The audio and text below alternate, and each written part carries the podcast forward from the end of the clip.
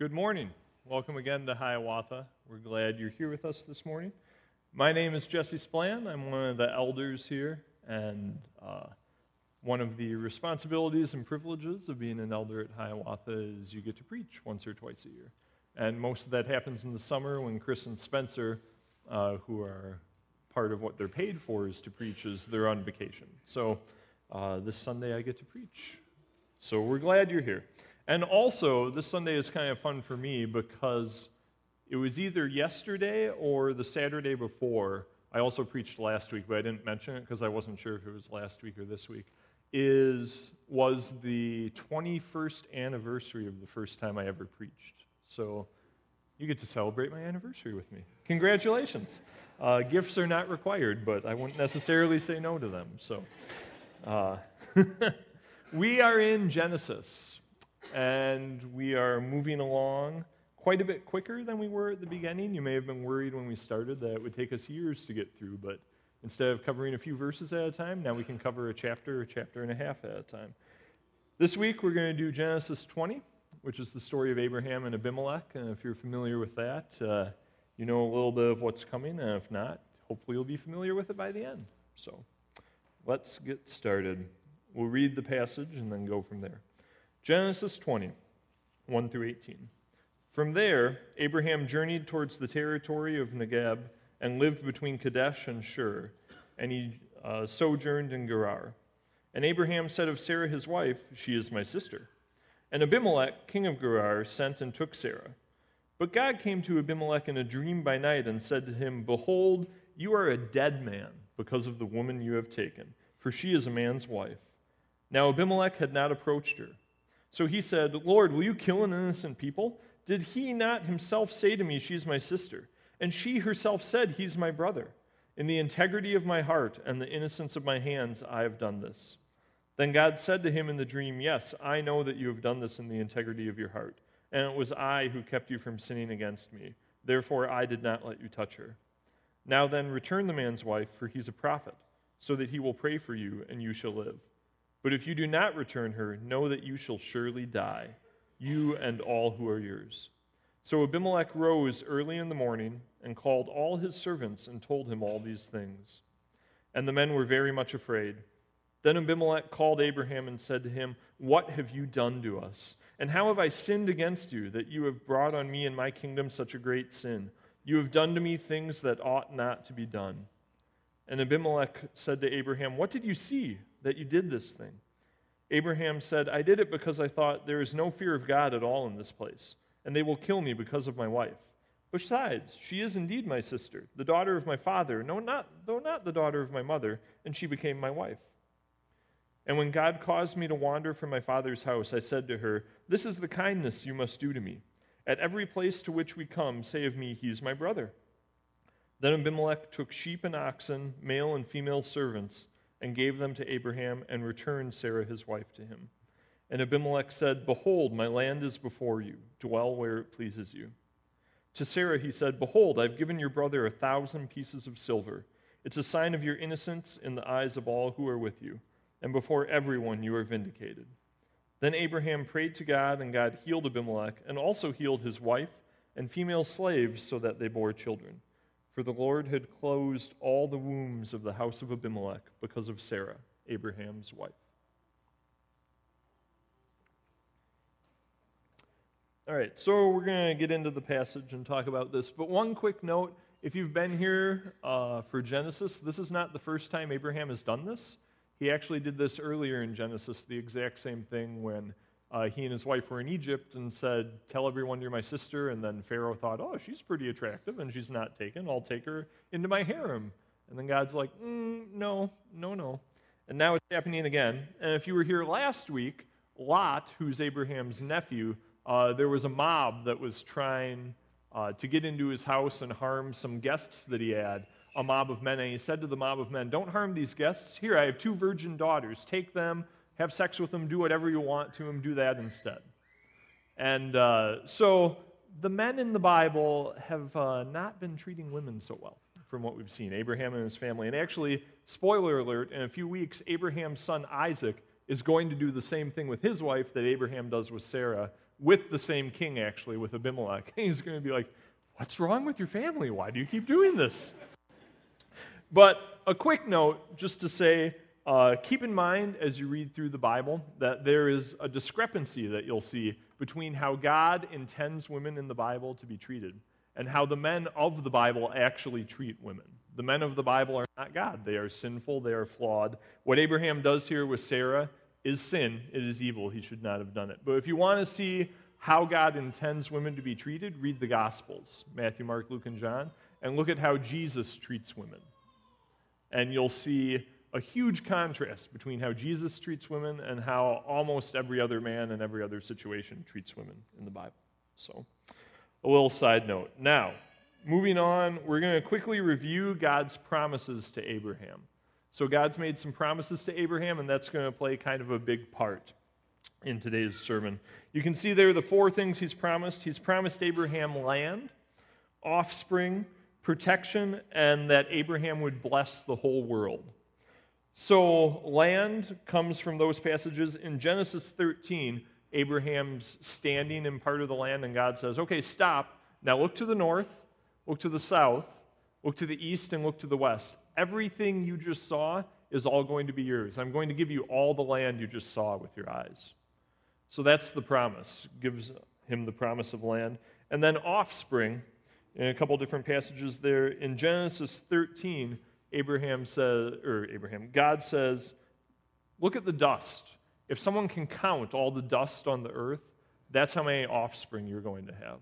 Look up at the stars in the sky. If someone can count the stars in the sky, that's the number of offspring you're going to have. So he promises him basically an uncountable number of offspring. And then also protection. God says to Abraham in Genesis 15, I'm your shield, I'm your protection. You don't have to trust in other people, you don't have to trust in nations that you come across, you don't have to be afraid of any of those things. I'm God, I will protect you. And then the final one in Genesis 12, God also promises, I'm going to bless the entire world through you. You are going to be a blessing to the whole world.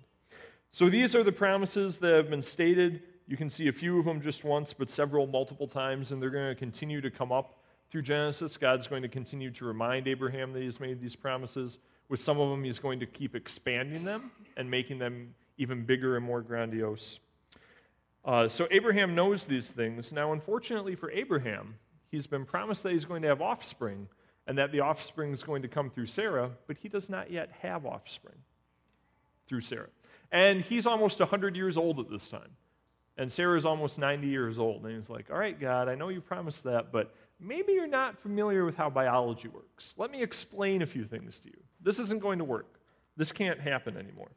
And so, in previous chapters, Abraham has tried to fix that problem himself and just made it worse. So, these are the promises. And Abraham is putting the promise in jeopardy in this chapter. So, uh, back verse 13, when God caused me to wander from my father's house, the beginning of Genesis 12, God appears to Abraham when Abraham was living far away in a different land and says, All right, get up, leave your land, leave your family, take your wife, take your servants and your flocks and all that, and have your cousin come with, but leave your parents and your other extended family, and follow me. I'm going to lead you to a different land. I'm going to bless you richly. I'm going to give you a bunch of stuff.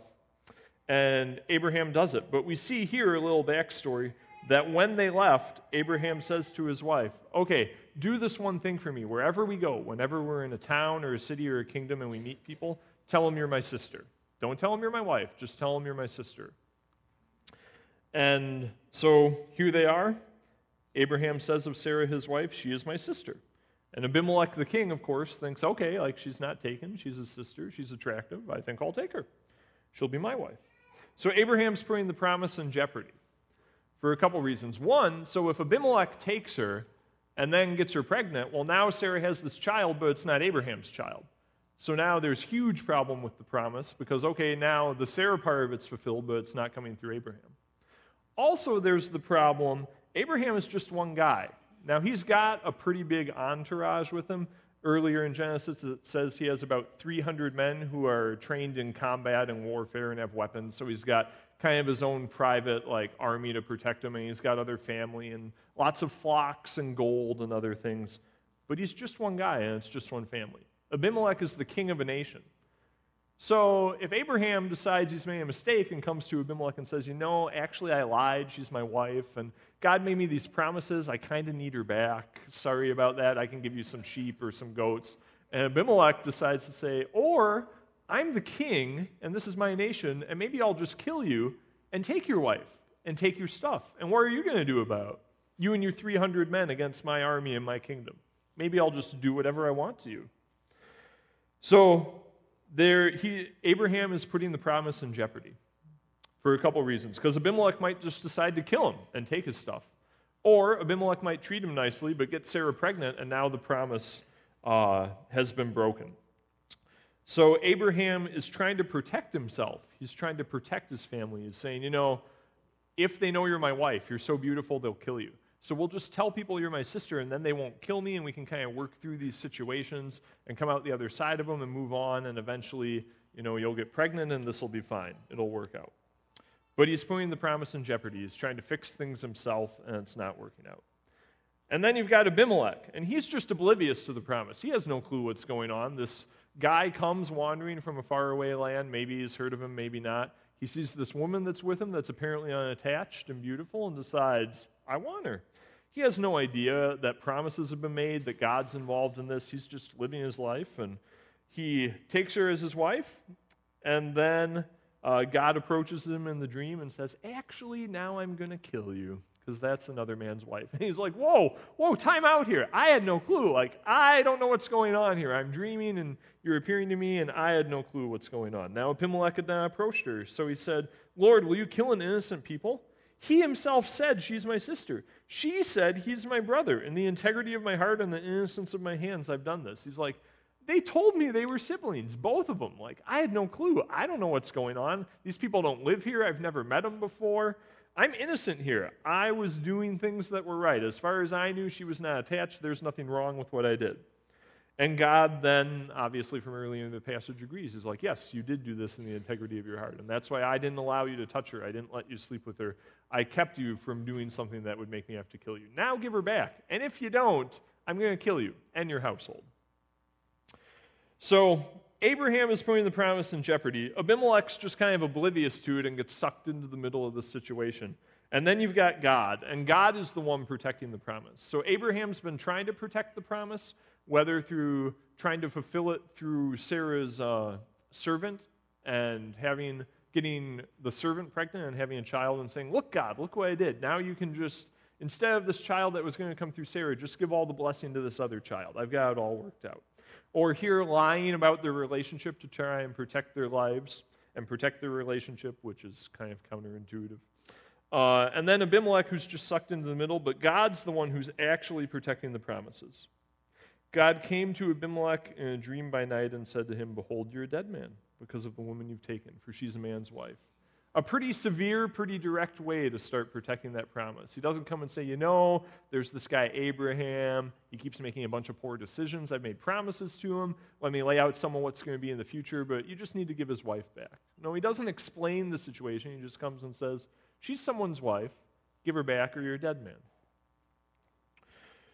Look at all the things here that God is doing. God's the one who's initiating and doing everything in uh, this dream with Abimelech. God's the one who comes to Abimelech. Abimelech didn't, you know, before he slept, pray to his gods. All right, if there's anything weird going on with the situation, show me in a dream so I'm not messing things up.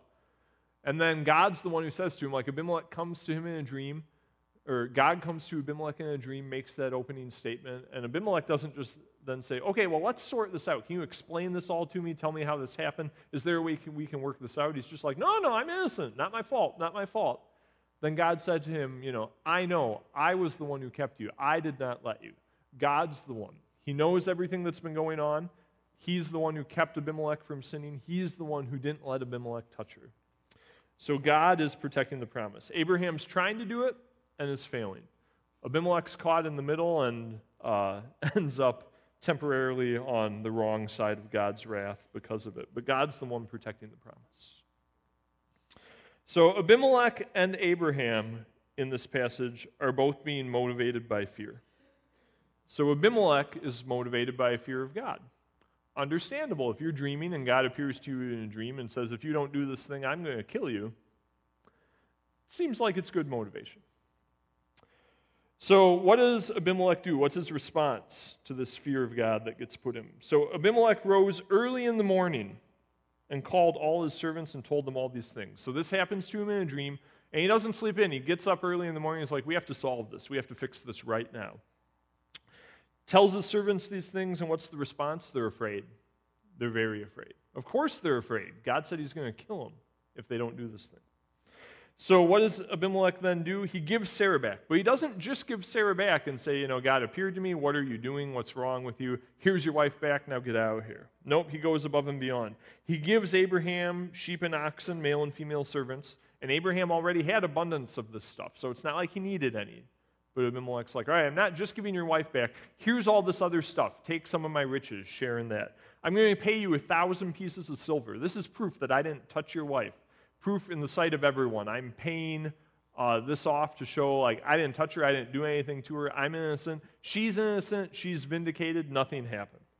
And then on top of that, Abimelech doesn't say, now get out of here, go somewhere else, I don't want any more trouble with you. He's like, my whole land, my whole kingdom is open, live wherever you want. No restrictions. Where do you want to live? You go and you live there, it's all yours. So Abimelech's fear of God motivates him to respond well and he gives Sarah back. He goes above and beyond, and uh, that piece of the situation is taken care of and reconciled. Now, contrast that with Abraham's fear Abraham's fear of men, not of God. So when Abimelech calls Abraham and he's like, What is wrong with you? Why did you do this? What's going on? What did I do to you that caused you to do this? What does Abraham say? And notice the irony of this statement. I did it because I thought there is no fear of God at all in this place and they will kill me because of my wife. And what is it that motivates Abimelech to give Sarah back? It's fear of God. So Abraham's thinking here none of these people fear God. If they know the truth, they're going to kill me and they're going to take my wife. And the opposite is true. It's fear of God that motivates them to give Sarah back, uh, to right the wrong that was done. So Abraham's fear is unjustified. Again, Abraham's trying to fix this situation by himself he's just making it worse. Proverbs 29 says, Fear of man lays a snare. And you see that here. Abraham has fear of man. He tries to fix a situation, and it just creates this snare a snare for Abimelech, a snare for Abraham. It makes things worse, not better.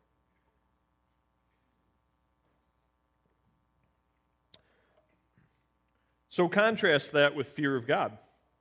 Proverbs says a lot of stuff about the fear of God, but a few things it says that the fear of God is the beginning of knowledge, the beginning of wisdom, and that it leads to life. And you see some of that in this passage. You see Abimelech has this fear of God, and it leads him to make a wise decision to give another man's wife back and not die. Very wise. It leads to life. It leads to him and his family not being destroyed. So, in that moment, in that instance, it leads them to life. So, uh, fear of man and fear of God. Fear, in general, is not necessarily a bad thing, right? There are good fears. A fear of uh, breaking limbs or dying if I fall from too high of a height is one of the things that keeps me from climbing up on my roof and jumping off to see if I can fly or do some flip or whatever it might be. If you have children that are young, there's a certain healthy fear of a parent. Now, you don't want only fear, but there's a certain fear of a parent that's healthy. So when a parent says stop when they're going to touch a hot stove, or don't when they're going to run out in the street, the child feels that moment of fear and stops and doesn't harm themselves. That's a healthy thing. But the other side of that is if all you have is fear, long term, that's not healthy. If you have a child that only fears their parent and doesn't love them, that's going to make for a very unhealthy relationship long term. There are pieces of it short term that'll be very healthy, but long term, that's not healthy. And the same is true uh, of God. There's a fear of God that is a healthy thing. And some people, when they talk about fear of God, they'll redefine it to mean, well, fear of God doesn't really mean being afraid, it means like respect or just respecting God. No, Abimelech was afraid here. He was afraid God was going to kill him. It wasn't like, Oh, I respect you, God. I respect that opinion. No, he was afraid. He was very afraid. There's a fear of God that's a healthy thing. But if all you ever have is fear of God, if it never moves beyond that and doesn't move on to love, the relationship you have with God will be extremely unhealthy. Extremely unhealthy. Because if all you have is fear, remember what uh, Proverbs says? It says it's the beginning of things. Fear is the beginning of wisdom, but it's not the end. It's the beginning of knowledge, but it's not the end. It leads to life, but fear itself is not life. It shows the path and leads the way, but life is somewhere else. If all you have is fear, all you have is the beginning. The end, you might think, would be courage, right? Contrast of fear is courage. But although biblically we see that sometimes, in terms of relationship with God, the contrast of fear is not courage, but love, which is interesting. You often think of fear and courage as contrasts and love and hate as contrasts. But here we see love and fear are contrasts. So there's fear of God, which is the beginning of these things. And we see that if you know anything about Abimelech. So, Abimelech and the nation uh, that he rules over is eventually going to become the Philistines. And if you're familiar with the rest of the Old Testament, the Philistines are this nation eventually that rise up against Israel as they're trying to take over the promised land. If you know the story of David and Goliath, Goliath was a Philistine. So this is a nation that eventually loses the fear of God. They mock Israel, they try and destroy Israel, and God wipes them out. So, fear of God can be a short term motivator that can do some good. But long term, it's not enough. Long term, it's not enough. And those of you who are parents with your children, you know that. Fear can be a good short term motivator for some things, very helpful. But long term, love is a much better motivator. Love ultimately brings about the fulfillment of the promises. So God makes these promises to Abraham in the Old Testament for land, for offspring, for protection, and to be a blessing to the world. And you think, okay, like that's great, and I've read some of the Old Testament, and that stuff happened in various ways, but you know, I don't live in Israel, and Abraham's been dead a long time, and so have all the kings of Israel, and why do I care about this? Why does this matter to me? It matters to me, and it matters to you, because the ultimate fulfillment of these promises that God made take place not when Israel enters the promised land and destroys their enemies, and then under King Solomon has about 40 years of just peaceful, prosperous existence. That's not the end. That's still a foreshadowing. The end of these promises, the complete fulfillment of them, come in Jesus Christ. If you've been around Hiawatha at all, you know we're all about the gospel. And this is just another picture of the gospel and of what Jesus did. So John 3:16 and 17 if you've grown up in the church you're probably very familiar with these verses. You may have memorized them, but there's a reason that they're uh, so common and that uh, they're so often read and memorized because they are just this great, very compact, and very complete uh, proclamation of the gospel. For God so loved the world, he gave his only Son, that whoever believes in him should not perish but have eternal life. For God did not send his Son into the world to condemn the world, but in order that the world might be saved through him. This is the fulfillment of that promise. When uh, earlier in the service, when Isaiah 53 was read, did you notice it says at the beginning of the passage it was God's will to crush him, talking about Jesus. So Jesus is crushed and killed. But then it also says a few lines later that he will see his offspring. Now, how can a dead man see offspring? I'm no expert, but that doesn't seem like it works. A dead man who's had no children can't see his offspring. How does that work? Well, it works because Jesus rises from the dead. And the children, the offspring that are being talked about, are not physical, biological children. Eh, Jesus never married. He didn't have a wife. He didn't have physical, biological, biological, blah, blah, blah, biological children. Um, but all of us in this room who are believers, we are those children. We are those children. We are the offspring of God. That is the fulfillment. God's love motivates him to send Christ to die for us in our place so that we can receive the benefits and the blessings of God. All the blessings promised to Abraham, we receive in different ways. The promise of offspring, we are the offspring. We are now part of that family. We are part of the family of God. If you're here this morning and you're not a believer, that is God's desire for you. That is our desire for you. That you would know God, that you would join that family, that you would become part of those promises, that you would receive those blessings. The promise of land. So, the land he's talking about is not a physical kingdom, it's not physical land. When Jesus comes, he says, The kingdom of God is near. My kingdom is near. That promise is coming to fulfillment. But then he says, You are receiving a kingdom whose foundations cannot be shaken, a kingdom not of this world. This building is not part of the kingdom, it's the people in the building.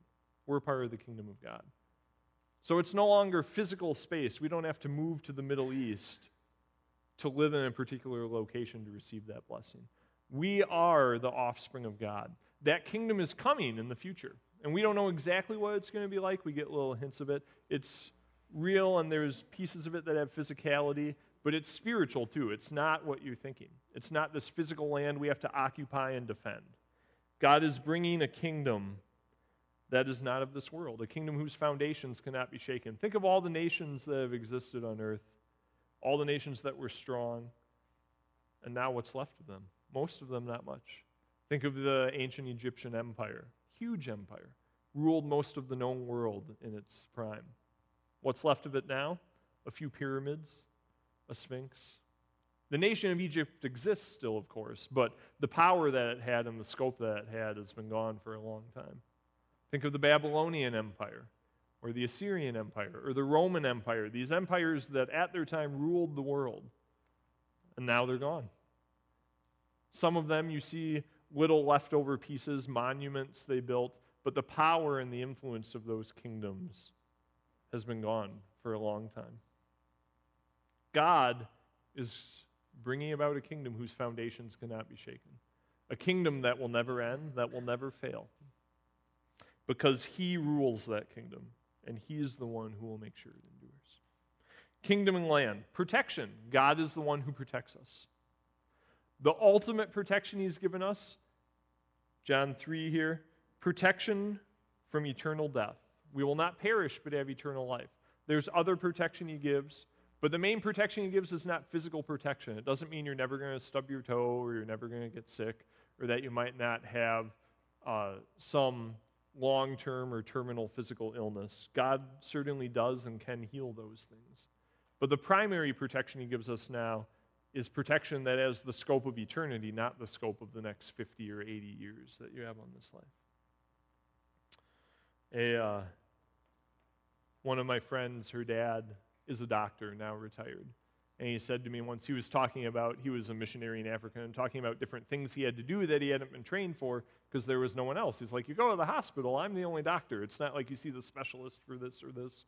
And talking about some rather miraculous surgeries and uh, things he was able to do. And I was commenting on, and wow, that's really cool that you were able to do that. And he said, Yeah, there are some things that are cool, and God definitely was with me and let that happen. But he said, You know, Jesse, the most miraculous healing that any surgeon can ever do, the most miraculous brain surgery or whatever it is, it's all just temporary.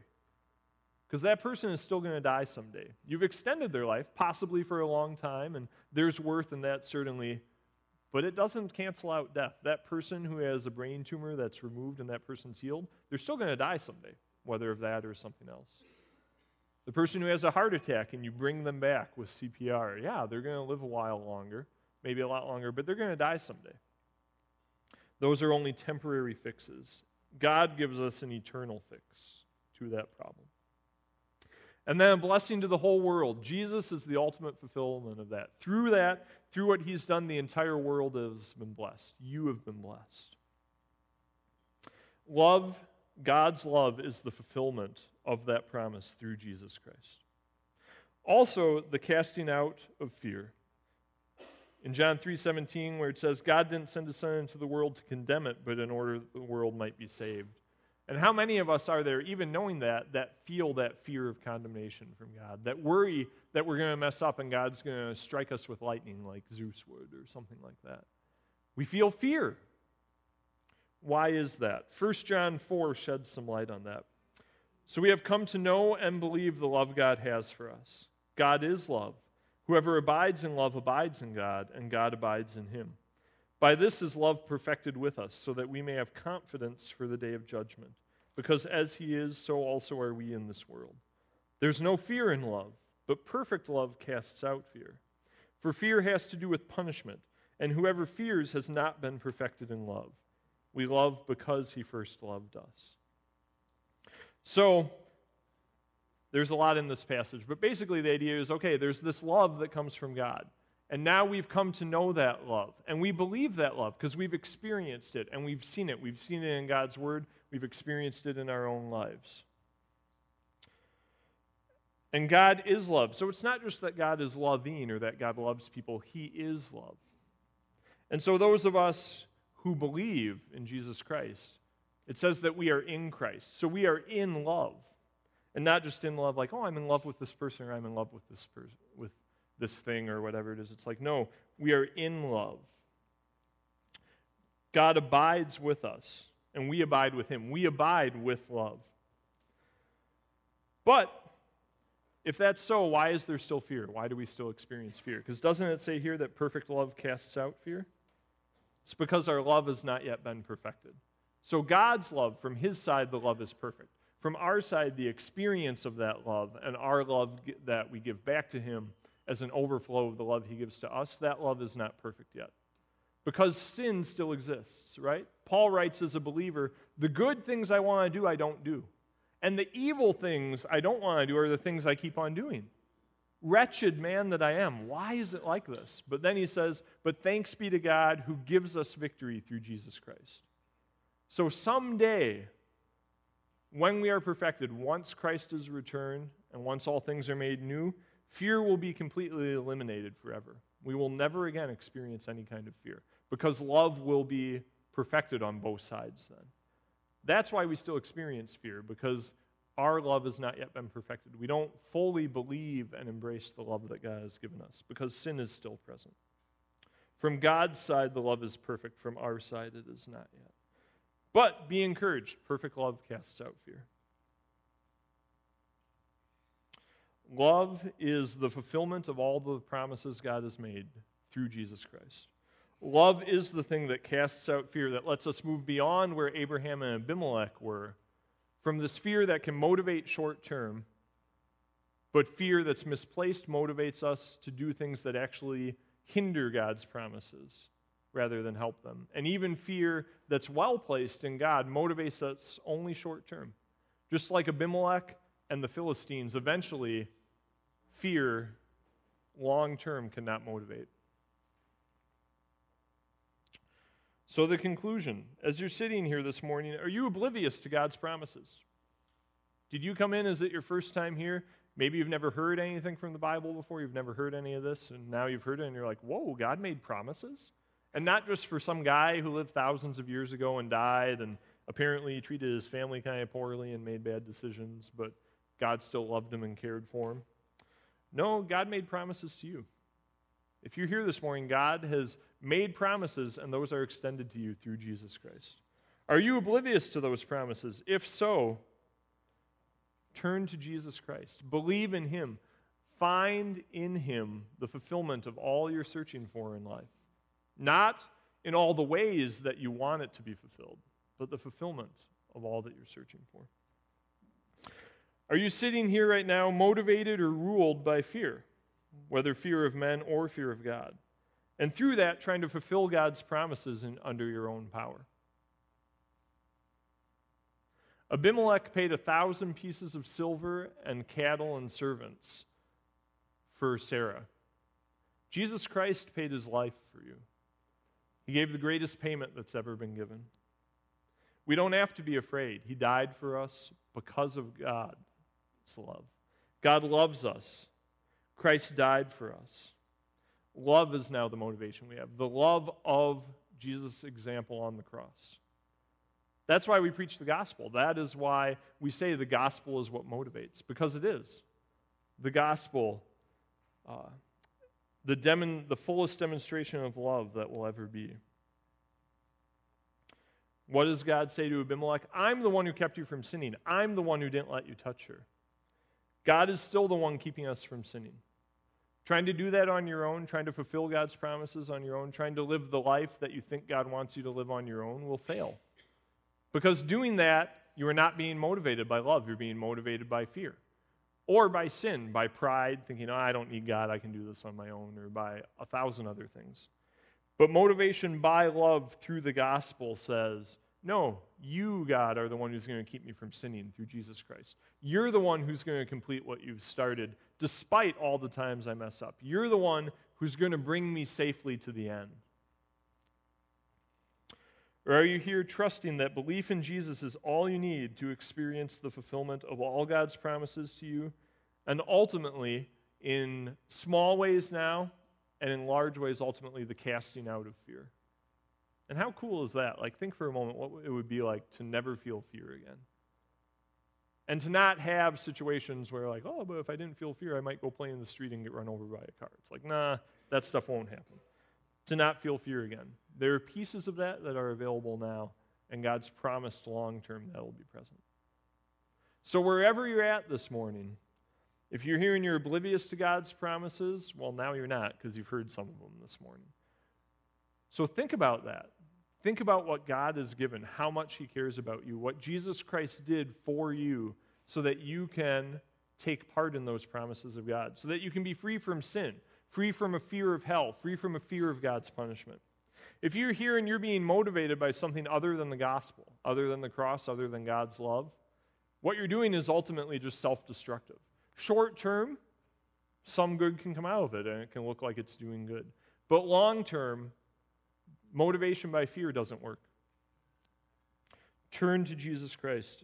Look back to the cross again. And if you're here and you are believing in that and you are trusting in that, be encouraged and keep on in that. And remember that God is still the one keeping you from sinning, that your belief and trust in that is still from God, even in the moments where it's going good. That He's still the one fueling that and motivating that. Let's pray. God, we thank you that you did not leave us just with fear, but have given love. We thank you that you chose to die for us when we didn't deserve it that you are the one who keeps us from sinning, that through Jesus Christ you've given us that ultimate freedom from sin and from death and from the punishment we deserve. I pray, God, for all of us in this room, myself included, that wherever we're at with you, with motivations and with actions, that we would look to the cross, believe the gospel, and trust in the promises that you made thousands of years ago that still apply through your Son, that we would delight in the fact that you love us and that you want to be with us. Amen.